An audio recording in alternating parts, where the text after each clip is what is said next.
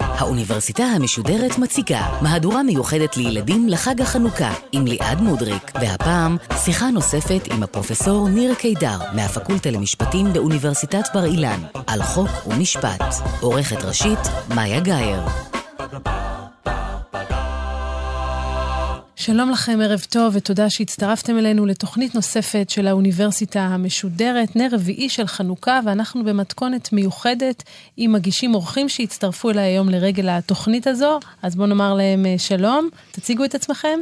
לי קוראים מעיין, אני מבית שמש ואני בת תשע וחצי. לי קוראים כפיר, אני מקציר ואני בן עשר. לי קוראים אלה, אני משמשית ואני בת עשר. לי קוראים איתמר, אני מרמת גן ואני בן עשר. ואנחנו כבר פוגשים אתכם היום, זה היום השני, אחרי שאתמול שמענו על מהי מערכת המשפט, מתי בכלל התחילו המשפטים בהיסטוריה, גם שלנו, של העם היהודי וגם בכלל, אה, מה עומד מאחורי מערכת המשפט, איזה סוגים של משפטים יש, משפט אזרחי לעומת משפט פלילי, והיום אנחנו נדבר על חוקים. למה יש חוקים ואיזה סוגי חוקים יש, ולשם כך אנחנו מזמנים שוב אל האולפן שלנו את פרופסור ניר קידר, פרופסור למשפטים ולהיסטוריה בפקולטה למשפטים באוניברסיטת בר אילן, שלום לך. שלום, ערב טוב. אז אני אתחיל איתכם ילדים, מה זה חוק? למה צריך חוקים? לדעתי צריך חוקים כדי לשמור על הסדר. כלומר? אה, נגיד מישהו גונב, שודד, אם לא יהיה חוקים, כולם יעשו את זה. אלא? אם לא יהיו חוקים, אז יהיה בלאגן גדול, כי פשוט, אם נגיד מישהו ירצה לגנוב, אז כמו שכפיר אמר, לא יהיה חוק שלא יאפשר לו לעשות את זה. אבל כבר שמענו אתמול שיש חוקים שלא קשורים רק לגנבות או לפשעים, נכון? נכון. מעיין? לא, אנשים לא ירצו לגור שם, ולא יהיה נעים לחלוק חלקת אדמה שם. איתמר? אה, בעיקרון אנחנו צריכים חוקים בשביל להסתדר ולחיות אורח חיים הגון וטוב. פרופסור קידר, תלמידים מצטיינים. מצטיינים לגמרי, כן. אתם uh, כולכם צודקים. לגבי כללים משפטיים בכלל, טוב שיש את הכללים הללו. באמת, קודם כל, גם אם כולם אנשים נחמדים וטובים, בעיקר כדי לעשות סדר ולקבוע גבולות בין אנשים, כי אחרת מה שהיה קורה זה שאנשים חזקים יותר, מבחינה פיזית או מבחינה אחרת, היו משתלטים על המרחב הציבורי. כן, למשל, אני רוצה ללכת מצד ימין לצד שמאל בדרך מסוימת, וכפיר רוצה ללכת מצד שמאל לצד ימין בדרך הזאת. אם לא היה חוק שקובע מי הולך איפה, אז מי שיותר חזק מבין שנינו היה, כפיר יותר חזק ממני, הוא פשוט היה דוחף אותי, וימשיך ללכת. ולכן כל חברה צריכה כללי פעולה, או כללי התנהגות, שפשוט מסדירים קודם כל את ההתנהגות בין האנשים, כדי שלא החזק ינצח, אלא שאפשר יהיה, באמת כל אחד מאיתנו ישמור על איזשהו מרחב משל עצמו, והחיים יהיו מסודרים ונעימים. אבל לא כל דבר נקבע בחוק. נכון, לא כל דבר נקבע בחוק. דיברנו על זה טיפה אתמול, שיש כל מיני מערכות של כללים שמכתיבות את ההתנהגות שלנו. למשל, יש את הדת, יש כללי התנהגות דתיים שלאו דווקא נקבעים בחוק של המדינה. יש כללי נימוס, דיברנו על זה אתמול, למשל, לא מנומס לחטט באף בציבור. נכון? אין חוק שאוסר עלינו לחטט באף, או חוק שאומר שכשאומרים לכם בבקשה, אתם אומרים תודה. זה פשוט כלל של נימוס. יש גם דברים שאנחנו לא קובעים אותם בחוקים. את החוקים אנחנו מייעדים לדברים בעיקר שאפשר לאכוף אותם, ולדברים שהם אה, חשובים לכל החברה מבחינה פרקטית. אלה. מה עם חוקי יסוד? או חוקי יסוד זו שאלה מצוינת, זה מביא אותנו לנושא מעט אה, אחר. אולי נסביר קודם מה זה חוק. משפטנים מגדירים חוק כנורמה כתובה, כלומר כלל כתוב, כן, אנחנו קוראים לו כלל פוזיטיבי, אבל בואו נגיד כלל כתוב, כתבו אותו. שנוצר על ידי הגורם ששולט בחברה. למשל, בארץ הגורם ששולט בחברה זאת הכנסת, כן, אנחנו בוחרים את חברי הכנסת, הכנסת, אנחנו אומרים, היא הריבון, היא מבטאת את הריבונות שלנו, את העובדה שאנחנו השולטים בציבור הדמוקרטיה, ולכן הכנסת קובעת את החוקים. אה, מעיין אתמול שאלה מה קורה במדינה לא דמוקרטית. במדינה לא דמוקרטית, אז הגורם ששולט זה יכול להיות איזה בן אדם אחד, השליט, או קבוצה של אנשים אוליגרכה, והם אלה שקובעים את החוקים. ויש בתוך החוקים אנחנו קוראים לזה מדרג, חוקים יותר חשובים וחוקים פחות חשובים. בארץ ישנם חוקים חשובים, שאנחנו קוראים להם חוקי יסוד. למה הם חשובים? כי הם עוסקים בשני נושאים חשובים. נושא אחד זה מבנה המשטר בארץ. איך בנויה בארץ שיטת המשטר? יש כנסת, ויש ממשלה, ויש בתי משפט, ויש צבא. איך קובעים שהצבא חייב להישמע לממשלה, כן. ונשיא המדינה, והנושאים האלה. או נושא אחר מאוד מאוד חשוב, זה הנושא של זכויות אדם. איזה זכויות יש לנו שהמדינה לא יכולה לפגוע בהן. והחוקים וה... האלה שווים יותר מחוקים אחרים? אמ, יש על זה ויכוח בארץ. הדעה השלטת היום היא שכן, שהחוקים הללו הם חוקים יותר שווים מחוקים אחרים, במובן הזה שאנחנו קוראים להם חוקי יסוד, הם עוסקים בנושאים חשובים, יש עוד כל מיני סימנים שלא ניכנס אליהם פה, אה, ויש אה, דעה, זאת גם קביעה של בית המשפט העליון ב-20 השנים האחרונות, והיא די מקובלת בציבור, שלפחות כלפי חלק מחוקי היסוד, אם הם מתנגשים עם חוק אחר של הכנסת, אז חוק היסוד מנצח. כן. הוא גובר.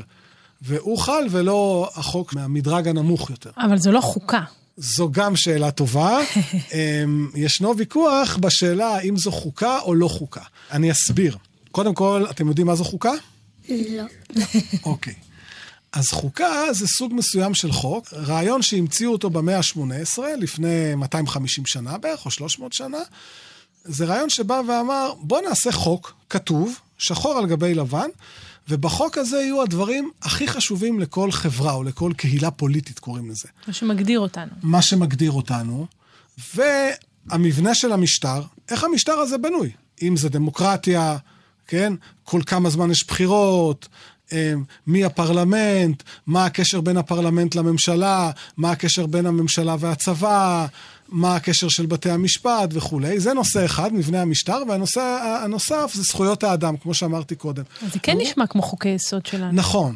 אז אמרו, ניקח את שני הדברים האלה, נעשה מהם מסמך אחד ונקרא לו חוקה. והמסמך הזה, בגלל שהוא מתעסק בדברים החשובים, הוא המסמך המשפטי העליון של המדינה. אם הוא המסמך המשפטי העליון של המדינה, אנחנו גם רוצים להגן עליו. Mm-hmm. מה זאת אומרת להגן עליו? שלא יהיה שום חוק או כלל או משהו שהוא יותר חשוב ממנו. או שלא יבטלו את החוקה או יתקנו אותה.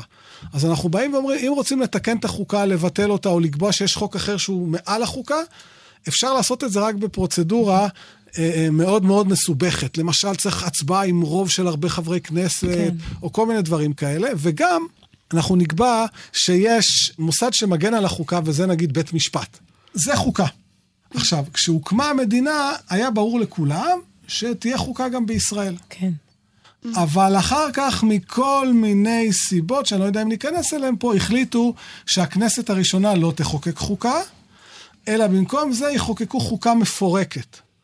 מה זה מפורקת? קודם כל, לא יהיה לחוקה הזאת מבוא, שיצטרך להגדיר אותנו מי אנחנו, מה כן. אנחנו וכולי. בעצם נמנעו מלגבש מסמך אחד, נכון, והתחילו ו... לעשות את זה בחלקים. בחלקים. לחלקים האלה קוראים חוקי יסוד. והכנסת אמרה, יום אחד חוקי היסוד האלה יצטברו לכדי, חוקה. הצטרפו לכדי חוקה אבל אחת. אבל זה לא הגיע היום הזה. אז זהו, על זה יש ויכוח אם היום הזה הגיע או לא הגיע. יש כאלה שטוענים, בית המשפט העליון גם קבעו את זה מאז 1995, לפני 23 שנה. שחוקי היסוד ש... הם בעצם חוקה. שהיום הזה הגיע וחוקי היסוד שנקבעו הם בעצם חוקה. ויש כאלה שאומרים, לא, היום הזה עוד לא הגיע.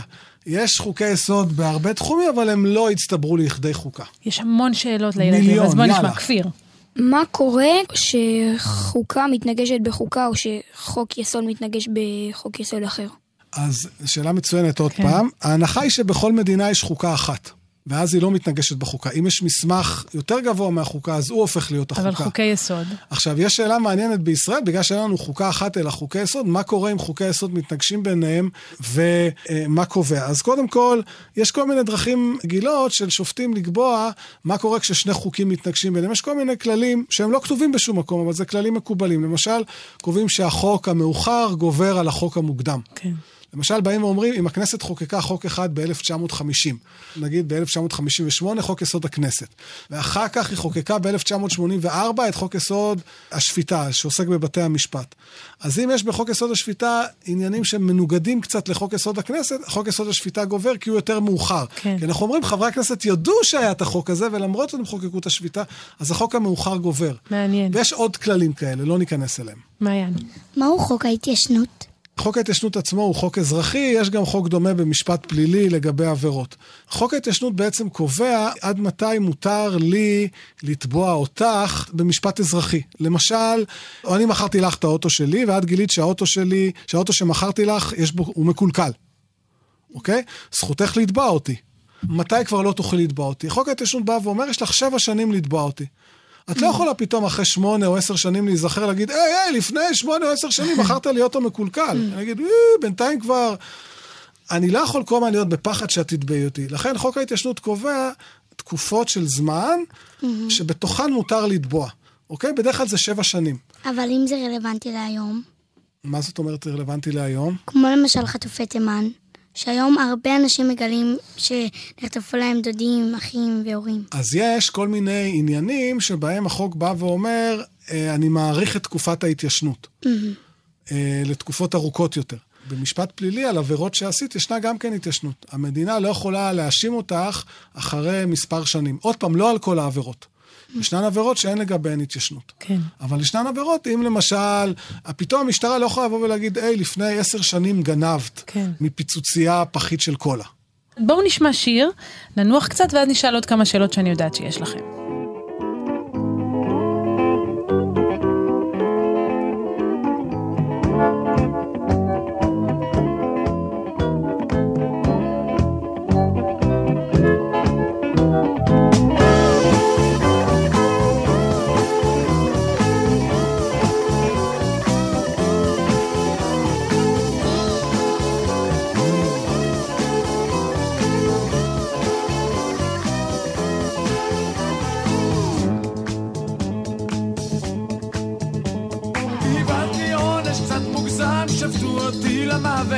ישבתי על כיסא חשמל, נפרדתי מהפרייבט.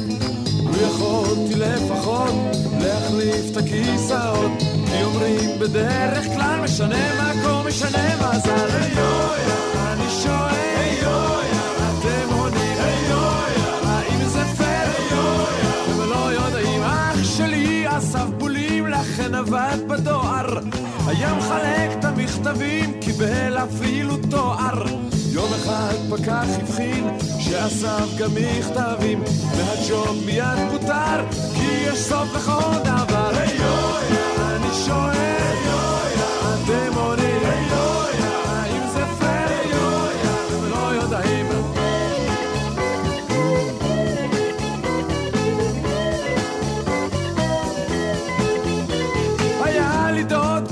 בטלן שהתעצל לנוח היה הולך לנמלה, חוזר בלי מצב רוח.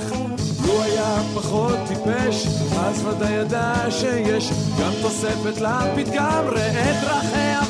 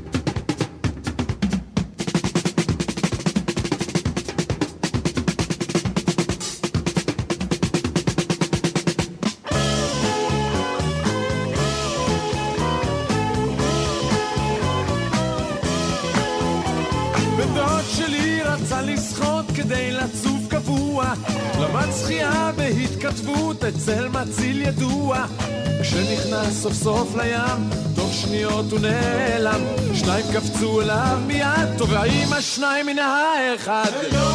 אני שואל אתם עונים האם זה פייר?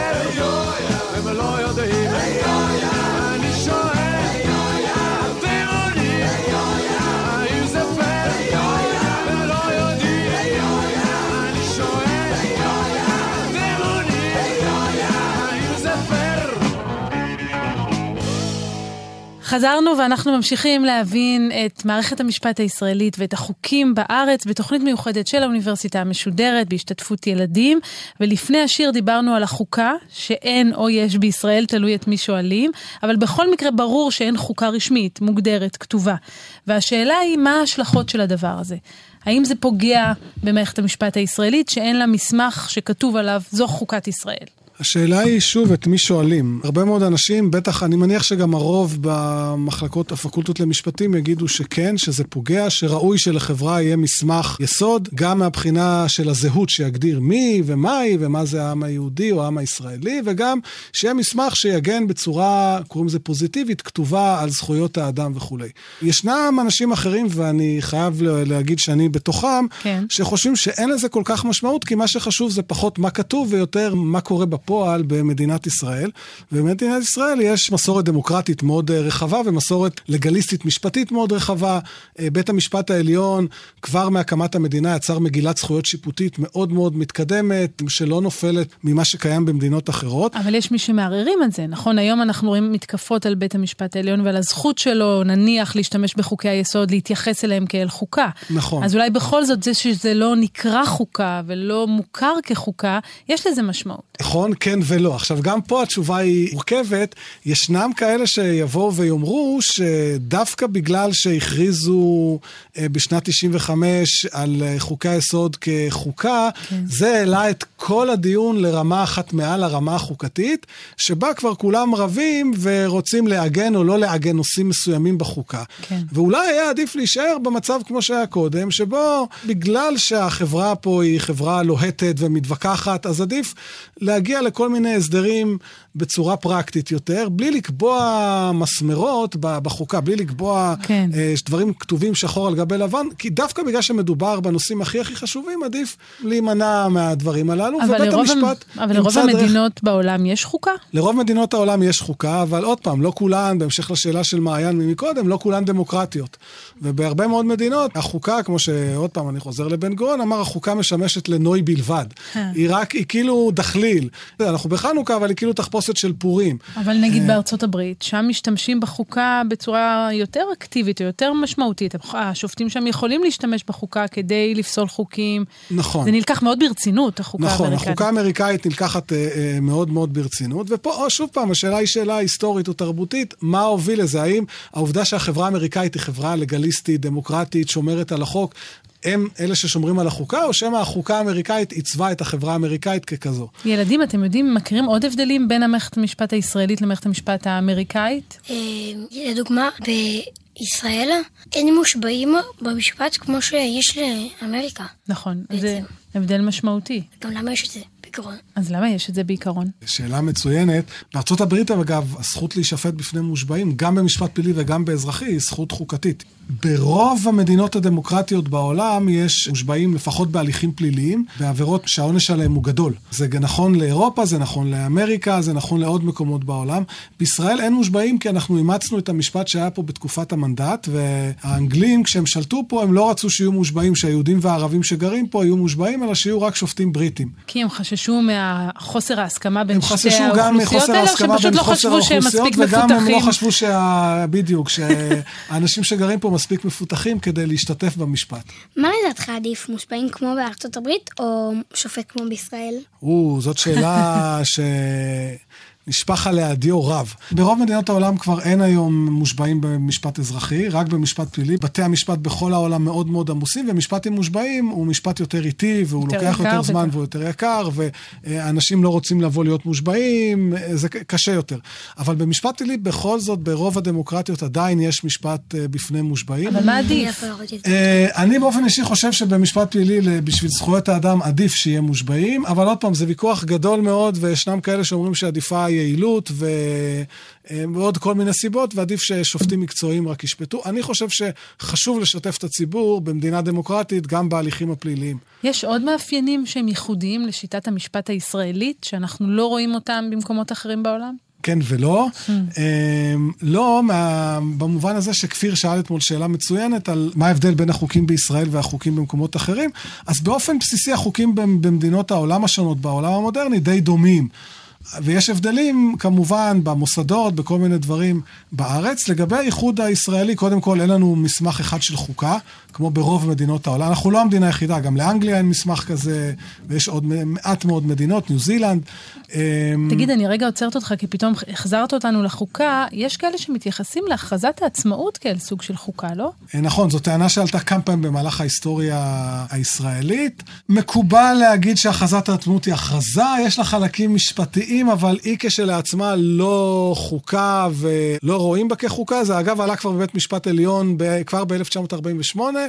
אה, נשיא בית המשפט העליון של דאז, משה זמורה, אמר שזו טענה נלבבת, אנחנו בחנוכה לביבות, הוא אמר זו טענה נלבבת, אבל לא, זאת לא חוקה. אז חשבו, הוא חשב שהכנסת תחוקק חוקה תוך כמה חודשים. כן, מאז זה עלה כמה פעמים ואמרו, הכרזת העצמאות מבטאת את האני מאמין של הציבור הישראלי, אבל היא לא חוקה.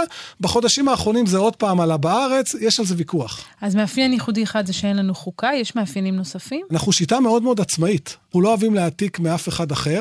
גם אם אנחנו מעתיקים מכל מיני מדינות, אז אנחנו לוקחים קצת מפה וקצת משם, וקצת מההלכה היהודית ומהמשפט הגרמני והאנגלי וה... סיני יפה, סתם. גם, אולי מסין גם לקחו ואני לא יודע, והאמריקאי וכולי, אבל אנחנו עושים את הכל לבד, בעצמנו, בעברית. לפי מה שחשוב לאנשים שחיים פה בארץ. כן. יש כל מיני מוסדות שיש אצלנו, אה, דברים קטנים אבל, הייתי אומר. אבל בסך הכל אנחנו... בסך הכל אנחנו די דומים למה שקורה במקומות אחרים בעולם. נשמע קצת מוזיקה ילדים, מה אתם אומרים? קודם שמענו את כוורת, את איויה, עכשיו אנחנו עם השינה.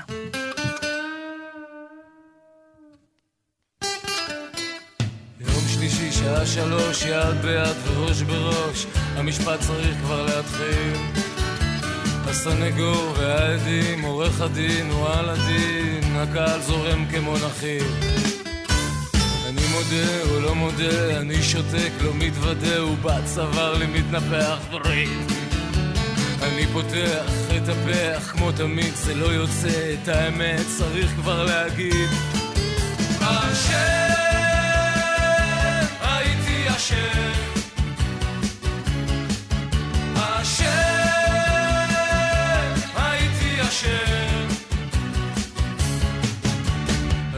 תביא באבו גוש, תשים ידיים על הראש, תזוז ותישאר בין החיים. אני ואת, שושנים ואקדחים רועמים, המשטרה דולקת.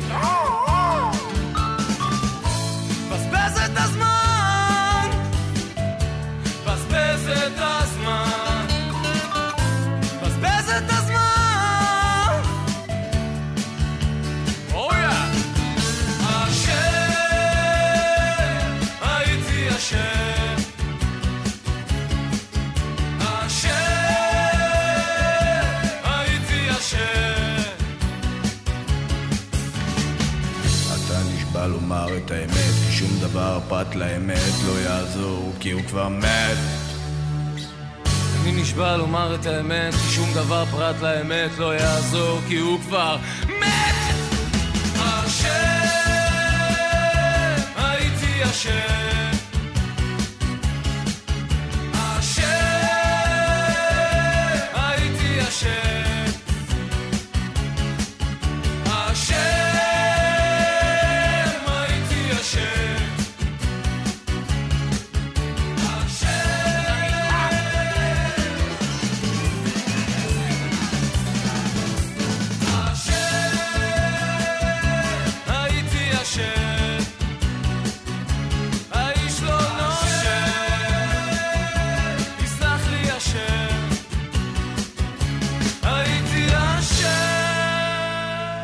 חזרנו, אנחנו ממשיכים בניסיון שלנו להבין יחד את מערכת המשפט הישראלית, ודיברנו קודם על הייחודיות שלה, ועכשיו אנחנו רוצים להבין מאיפה היא שואבת את מקורותיה.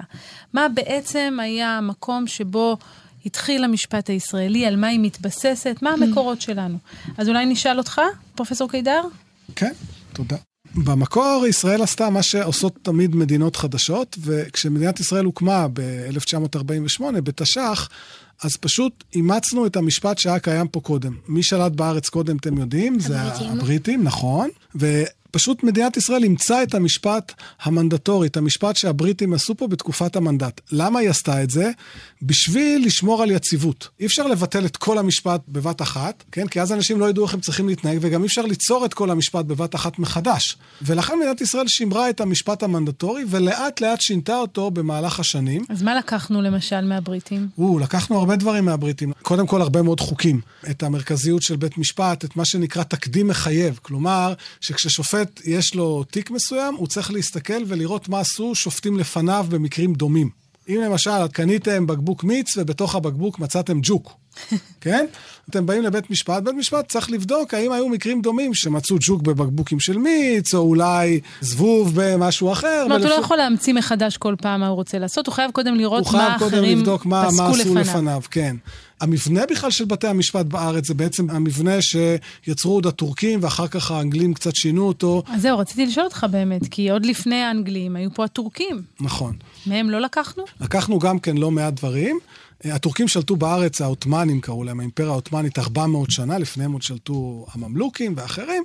מהעות'מאנים לקחנו לא מעט דברים, אחד הדברים שלקחנו זה דיני המשפחה, שיטה ששונה מקבוצה לקבוצה. אולי רגע נסביר מה הם דיני משפחה. נכון, בדיוק. דיני משפחה זה כל אותו ענף משפטי שמסדיר את המשפחה. הוא מסדיר שלושה דברים. קודם כל, מתי יש משפחה? מתי זה משפחה ומתי זה לא משפחה? מה זה נישואים, גירושין, איך אנשים נהיים משפחה? פעם זה היה רק נישואים וגירושין, היום זה כל מיני צורות של אנשים שחיים ביחד, אנשים בני אותו מין, או לפעמים יש משפחות חד-הוריות וכולי.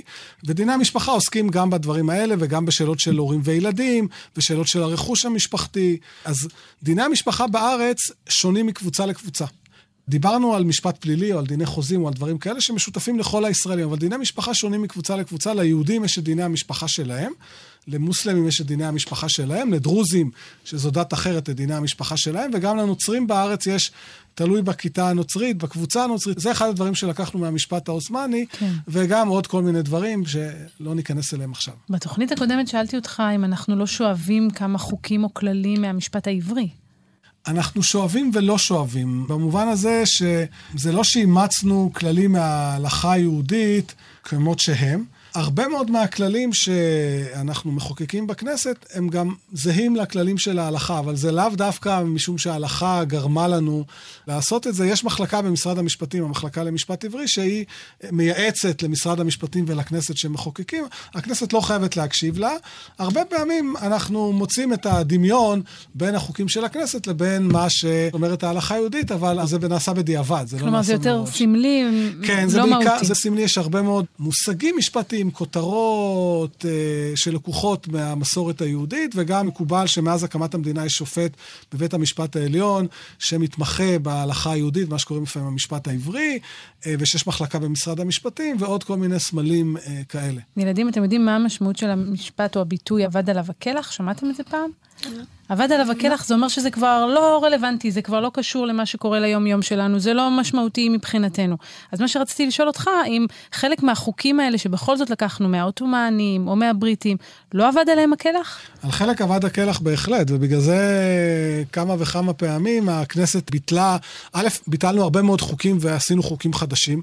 כבר אין לנו את חוקי, ה... חוק הירושה, למשל, כשבן אדם נפטר, איך מחלקים את הרכוש שלו, זה כבר לא החוק העות'מאני, אלא זה חוק ירושה ישראלי. הרבה מאוד חוקים עשינו מחדש, וישנם גם חוקים שגם אם לא חוקקנו מחדש, הכנסת הלכה וחיפשה, חיפשה, חיפשה, חיפשה, ובפעמיים, גם ב-1964 וגם ב-1984, עשו חוק אחד גדול, שבו קבעו שהרבה מאוד חוקים עות'מאנים או מנדטוריים כבר, שאבד עליהם הקלח, hmm. הם מיושנים, ביטלו אותם. קוראים לזה חוק, החוק לביטול דינים שנושענו. ככה הכנסת קראה לזה. אגב, חלק שביטלנו, אחר כך הצטערנו על זה, כי הם דווקא כן היו טובים והיה צריך להשתמש בהם, אז חוקקו אותם בצורה אחרת, אבל הרבה פעמים הכנסת באמת מבטלת חוקים לא רלוונטיים כבר. רצית לשאול משהו? מעיין? מקודם דיברת על משפחה. דיני משפחה. כן, אז רציתי לשאול, אמ, אם משפחה רוצה לעשות, אה, לקבוע בעצם חוק משלה, שרק המשפחה שלה מקיימת את זה, זה מותר? בטח, השאלה באיזה תחום. אם זה בתוך כללים של המשפחה, למשל, שקובעים, לא יודע מה... לי יש דוגמה. לנו במשפחה שלנו יש חוק, שהיום האחרון של החופש הגדול הוא יום הילדים, ביום הזה הילדים שלנו מחליטים מה עושים, והם קובעים את כל הכללים. זה היום שלהם, אז זה החוק המשפחתי שלנו, זה חוק שמותר לי לחוקק. בטח, מותר הכל, זה בתוך המשפחה. השאלה שבטח אולי מעיין התכוונה אליה, זה מה קורה אם החוק של המשפחה מנוגד כן. לחוק של המדינה. אז במקרה הזה החוק של המדינה תקף. למשל, אה, אם יש חוק של משפחה שאומרת, אה, אנחנו לא שולחים את הילדים לבית ספר בכלל. אז פה זה מנוגד לחוק המדינה שקובע שיש חוק חינוך חובה עד גיל מסוים. ולכן אפשר לעשות למשל מה שנקרא home schooling, ללמד בבית, אבל צריך להשיג לזה אישורים, משרד החינוך, ויש פרוצדורה. כלומר, המשפחה יכולה לקבוע איזה הסדרים שהיא רוצה בתוך המשפחה. אם יש ארטיקים, מי מקבל ראשון וכולי, אבל לגבי מה שקורה מחוץ למשפחה, היא צריכה לראות שזה לא מנוגד לחוקים של המדינה. למה? כדי לא לפגוע באנשים אחרים גם. איתמר. אה, השאלה שלי היא בעצם, אה, איזה חוקים לקחנו מהבריטים? הרבה מאוד חוקים, אה, למשל, פקודה, חוק, ש... אגב, חוק שעצו אותו בתקופת הבריטים נקרא פקודה, אולי שמעתם את השם הזה. פקודת הנזיקין. פקודת הנזיקין זה תחום שעוסק במה קורה כשמישהו גורם נזק למישהו אחר. למשל, נתתי לכם קודם את הסיפור, נגיד אני בקניון ונוסע עם האוטו שלי רוורס, וליד עוברת, ואני פוגע בה בלי כוונה. וגרמתי לה נזק לאוטו. אוקיי? אז אני צריך לשלם לה פיצוי כדי שהיא תתקן את האוטו שלה, נכון? פקודת הנזיקין של ישראל היא פקודה שנחקקה בתקופת הבריטים. או מס הכנסה, או פקודת העיריות, אה, היה לפני חודש בערך בחירות לעיריות בארץ, נכון? החוק שמטפל בעיריות, מועצות מקומיות, אזוריות, זה בעצם, זה אלה פקודות מהתקופה הבריטית. ויש עוד הרבה אה, חוקים שנשארו לנו מהתקופה הבריטית. עכשיו שיר שהוא קצת אחרי התקופה הבריטית. בואו נשמע.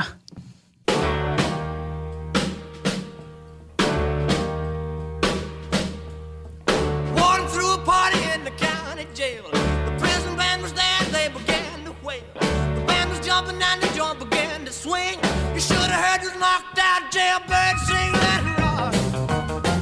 Everybody let it rock.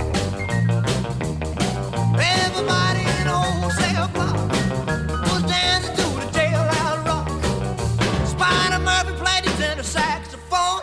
Little Joe was blowing on the slide trombone. The drummer boy from Illinois would crash, boom, bang.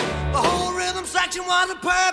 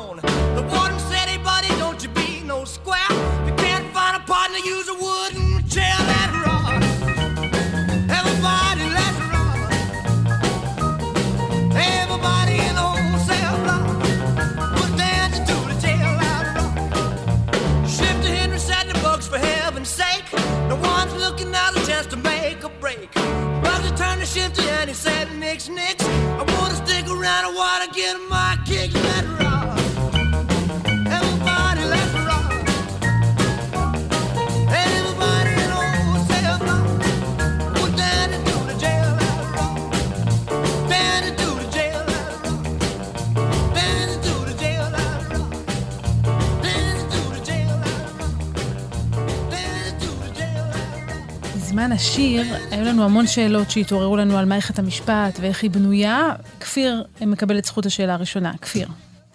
אה, איזה סוגים של בתי משפט יש? או, שאלה נהדרת.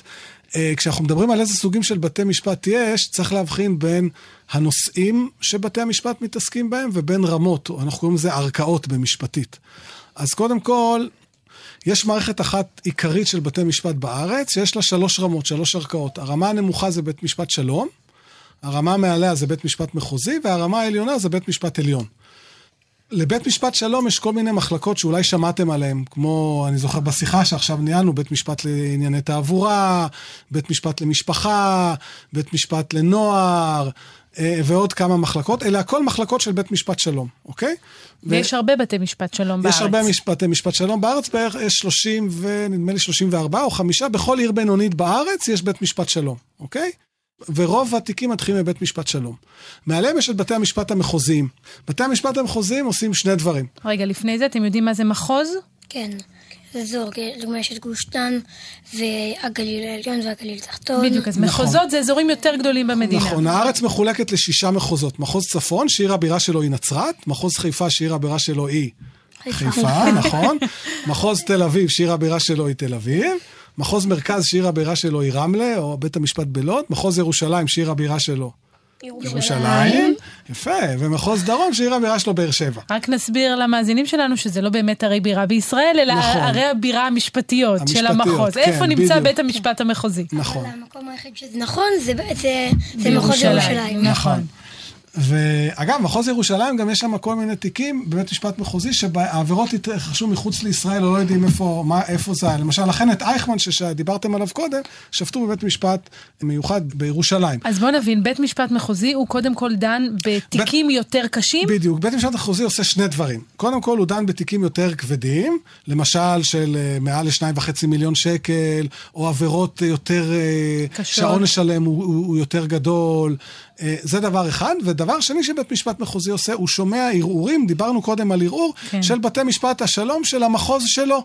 אז השופטים בבית משפט המחוזי, אני מתארת לעצמי, צריכים להיות יותר מנוסים מהשופטים בבית משפט מנוסים, השלום. כן. בדרך כלל אה, מתחילים בשלום. בדרך כלל מתחילים בשלום, ואז עולים למחוזי. אה, כדי למנות מישהו ישר למחוזי, הוא צריך ותק הרבה יותר גדול כעורך דין. כן. אה, הם שופטים יותר מנוסים. מעל לבית המשפט המחוזי של בית המשפט העליון, יש רק אחד כזה, הוא יושב בירושלים, יש בו 15 שופטים. ושם השופטים באמת הכי אה, מנוסים. ישנם עוד, אה, חוץ מהמערכת הזאת של שלום מחוזי עליון, יש לנו כל מיני בתי דין, בטח שמעתם את המושג הזה, בתי דין, נכון? יש בתי דין נפרדים לעבודה. שהם עוסקים רק בשאלות של דיני עבודה ושל כל מיני זכויות שיש לעובדים. זהו, דיני עבודה נסביר, זה סוציאליות. סכסוכים נניח בין עובדים לבין המעסיקים שלהם, מה כן. מותר לעשות, מה אסור מתי לעשות. מותר לפטר, אי כן. אפשר לפטר, אישה בהיריון מותר לפטר אותה?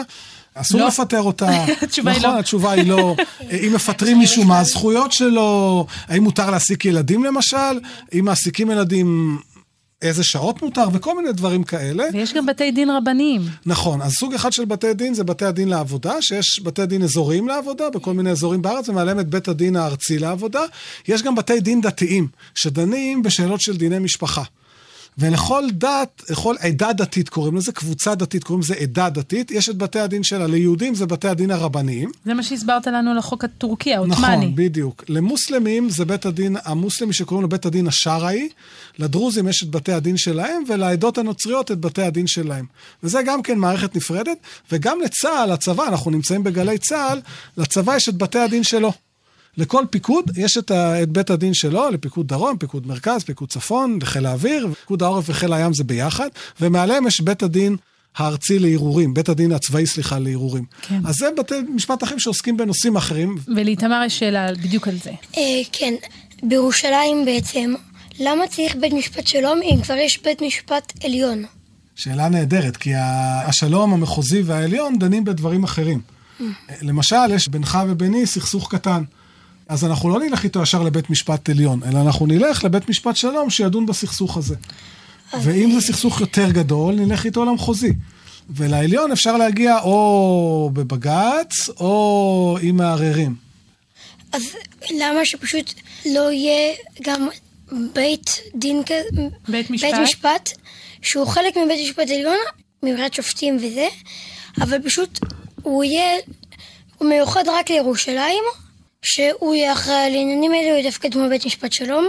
כלומר שיהיה בית משפט אחד, בעצם- אתה מציע?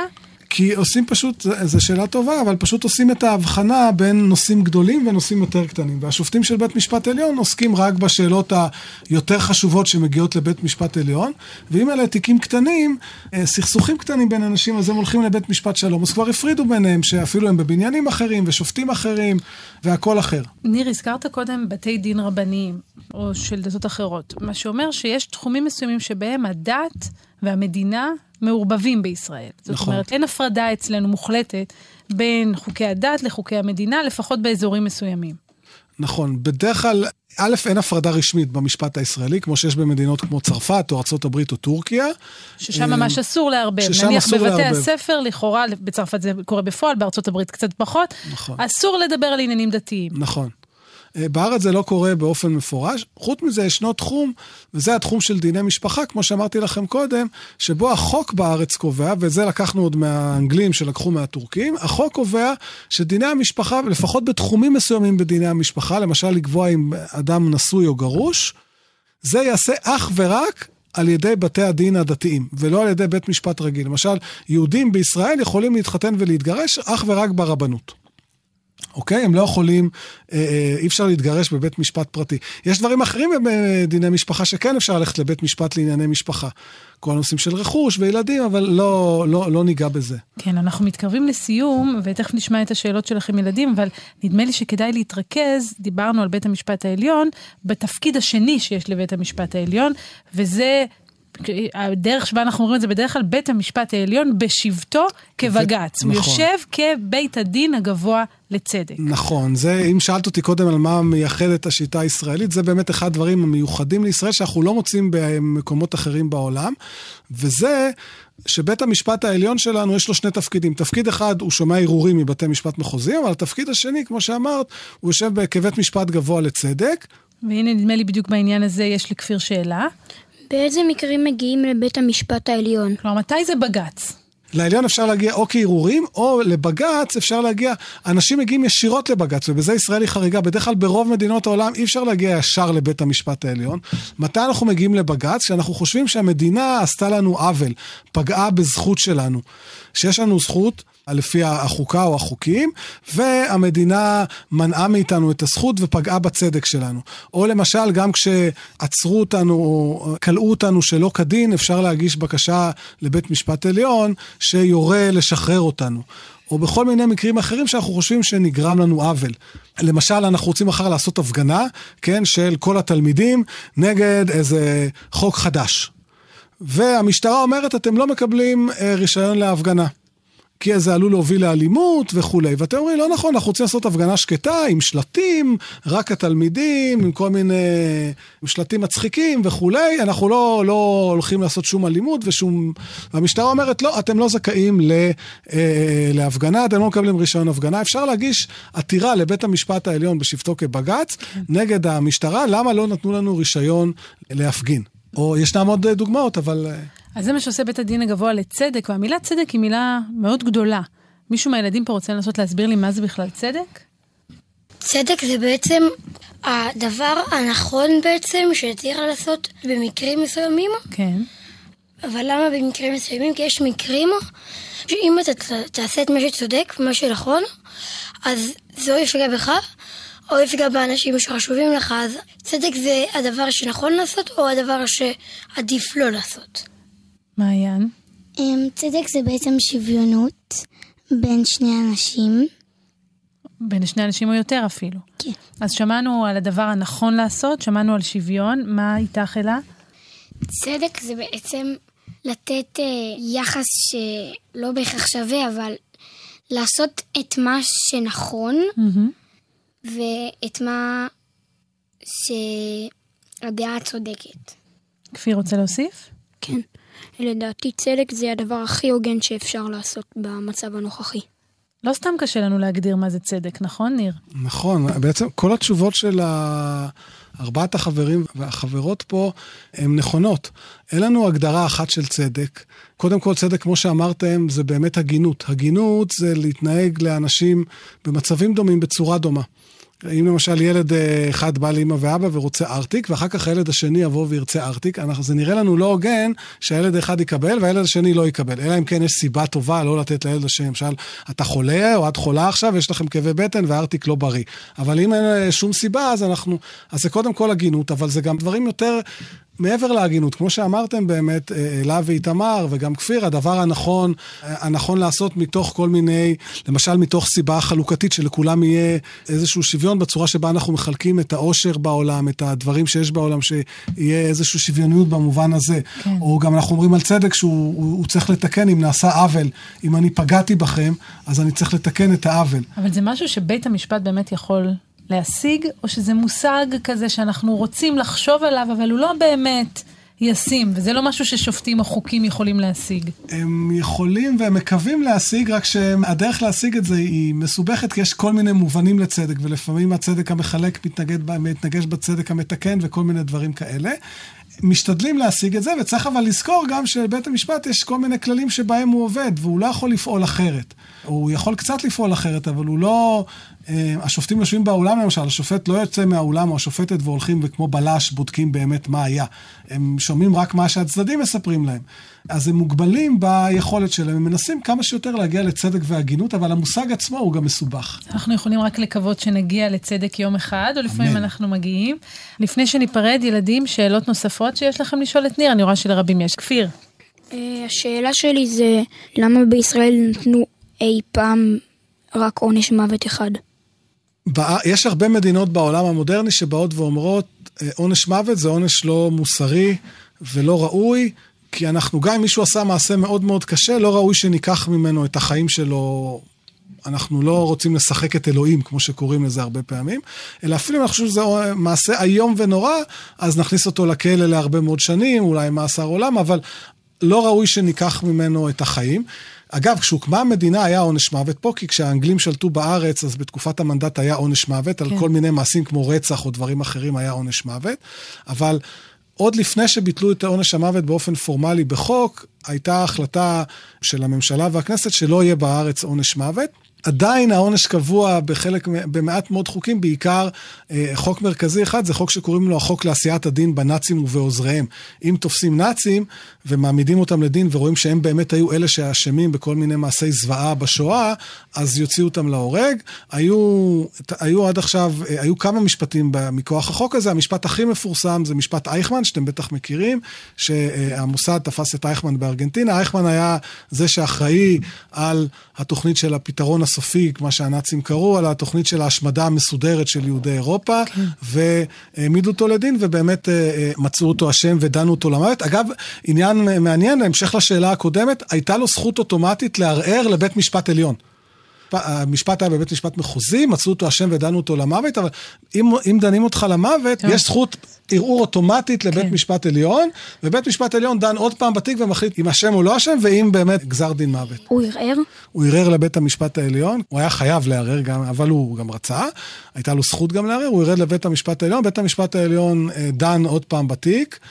לא שמע את כל העדים מחדש, אבל עבר על כל החומר מההתחלה, מצא אותו עוד פעם אשם בזה שהוא עשה את העבירות האלה, את כן. המעשים האלה, ודן אותו עוד פעם לגזר דין מוות. אלה. איך השופט מחליט למי הוא מאמין כשיש רק עדות אחת לכל צד? זו שאלה מאוד מאוד טובה ומאוד מאוד קשה, ואולי כמו שאת יודעת, שופטים מאוד מאוד מתקשים בדבר הזה. הם מנסים דרך כל מיני, כמו שלמשל, אתם מתווכחים עם האחים או האחיות שלכם, מי צודק, ואז אבא או אמא מחליטים מי נראה לו שהוא יותר צודק. רק שלאבא ואמא מותר לא להתערב, ולשופט אין נכון, את הזכות הזאת. נכון, השופט אין לו את הזכות, הוא חייב. כן. אה, כל מיני, מי שנראה לו, לפי גם צורת העדות, לפי התוכן של העדות. אה, כמה הוא אמין. כמה, אה, אם, אם הוא נראה לו אמין או לא אמין. ולפעמים גם שופטים באמת באים ואומרים, אני לא יודע מי, מי צודק יותר. זה קורה לפעמים בתאונות דרכים. יש תאונה בין שני אנשים, מכוניות שנכנסו לצומת, והשופט אומר, אני לא יודע מי נסע באור אדום. והמשטרה גם לא יכולה להוכיח מי נסע באור אדום. נניח שזו תביעה רק לגבי הנזקים למכוניות. כן. ואז השופט אומר, אוקיי, חצי חצי. כל אחד אה, ישלם את הנזק שלו, כן. או שנעשה כמה הנזק של שניהם ביחד וחצי חצי. אני רוצה מאוד מאוד להודות לעמיתי המלומדים, המשפטנים הצעירים, שהצטרפו אלינו, ולפרופסור ניר קידר, לשתי שיחות על חוק ומשפט בישראל ובכלל, במסגרת האוניברסיטה המשודרת לילדים. אנחנו בעצם חותמים כאן שבוע שלם שבו שמענו גם על חוק ומשפט, גם על כלכלה, בתקווה החכמנו קצת. אני רוצה להודות מאוד למאיה גאייר העורכת של הסדרה הזו, נעמי קנטור יצחייק על ההפקה והתחקיר, על הביצוע הטכני תומר קידר. אני רוצה שוב להודות לכל המשתתפים בתוכנית הזאת, ממני ליעד מודריק ומכולנו, חג חנוכה שמח.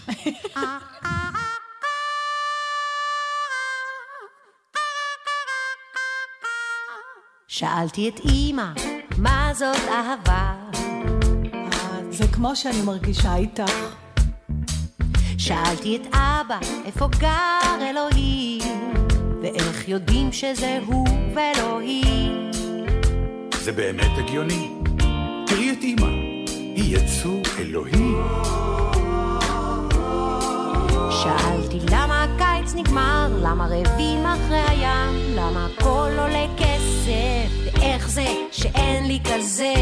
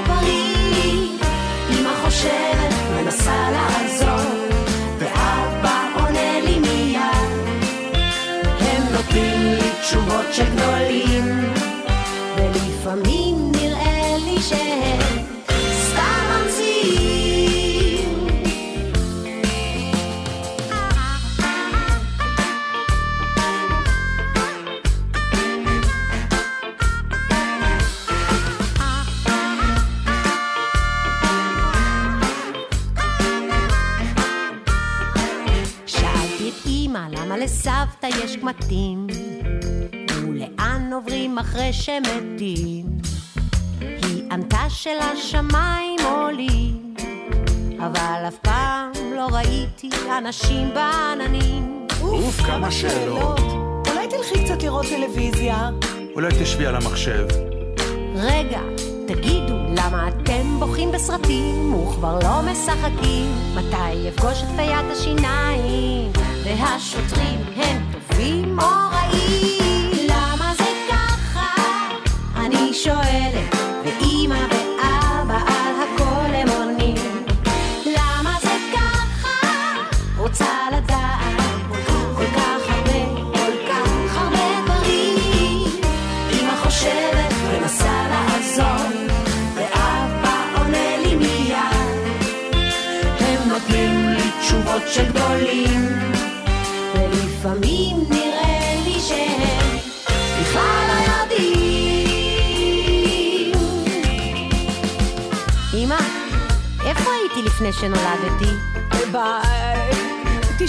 אבא.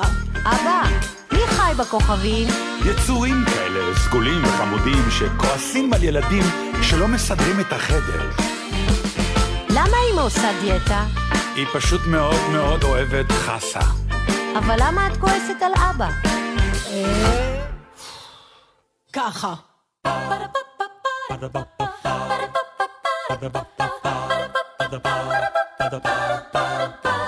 האוניברסיטה המשודרת, מהדורה מיוחדת לילדים לחג החנוכה. ליעד מודריק שוחחה עם הפרופסור ניר קידר מהפקולטה למשפטים באוניברסיטת בר אילן על חוק ומשפט. עורכת ראשית, מאיה גאייר. עורכת ומפיקה, נעמי קנטור יצחייק. האוניברסיטה המשודרת, בכל זמן שתרצו, באתר וביישומון גלי צה"ל ובדף הפייסבוק של האוניברסיטה המשודרת.